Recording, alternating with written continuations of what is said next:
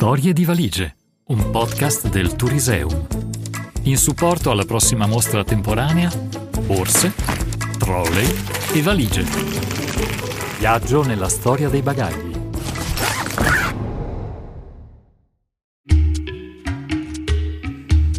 La valigia di Fayà di Pietro Marangoni, giornalista, scrittore e grande viaggiatore. Ormai è ora. Il battere del cuore in gola aumenta ogni qualvolta guardo l'orologio. Vorrei che le lancette rallentassero, magari si fermassero. Mancano ormai pochi minuti, fra dieci o poco più, la jeep di Ahmed arriverà.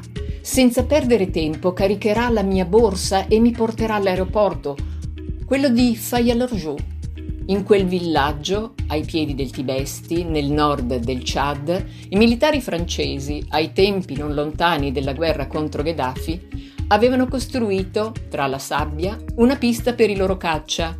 Lì, in quella gelida mattina di gennaio, mi avrebbe atteso un aereo che mi avrebbe riportato in Europa, a casa.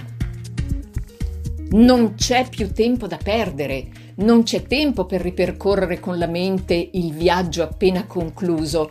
Devo riempire in fretta e furia la mia sacca rossa e farci stare tutto. E nel rispetto del limite imposto dei 15 kg da poter imbarcare in stiva. Un'impresa tutt'altro che facile. Devo quindi compattare bene il sempre ingombrante sacco a pelo, Devo mettere assieme la poca biancheria che ho portato con me e che, quando è usata, ingombra molto più spazio rispetto alla partenza, quando era tutta bella piegata.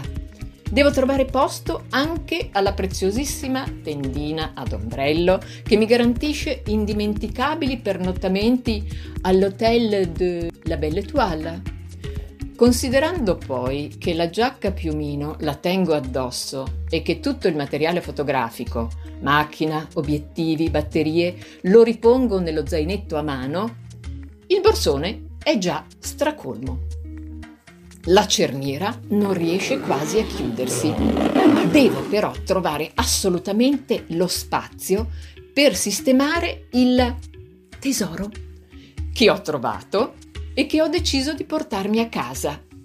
Sì, sarà ancora una volta la mia sempre abbondante busta dei medicinali a doversi sacrificare.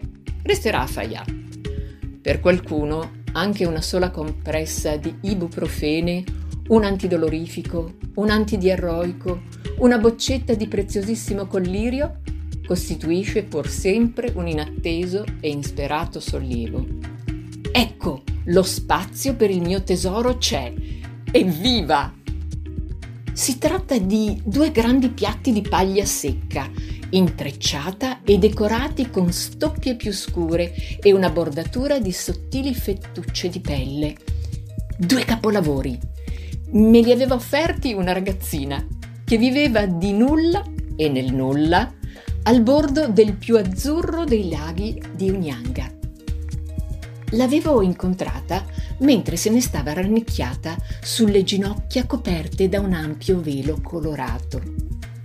Davanti a sé aveva alcune cianfrusaglie e un paio di collanine dai vetrini colorati che aveva pazientemente infilato nelle sue giornate trascorse in quel luogo tanto meraviglioso quanto desolato e isolato.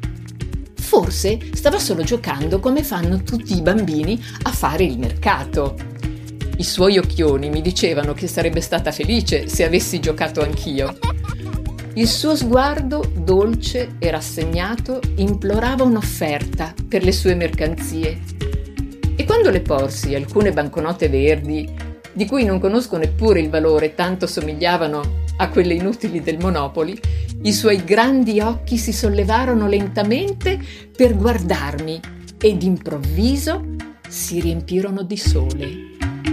Incredula, gremiti fulminemente i denari, con uno scatto felino, si è alzata ed è fuggita verso la sua casa di fango secco. Sì, quei due vassoi di paglia dovevano starci assolutamente e dovevo riporli nella mia borsona rossa in modo che non si rovinassero.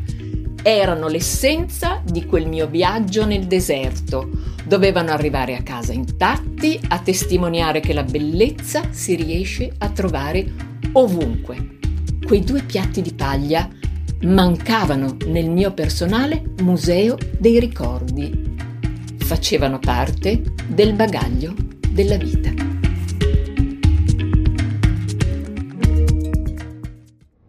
Storie di valigie, un podcast del Turiseum. Ogni settimana vi aspetta una nuova storia. www.turism.it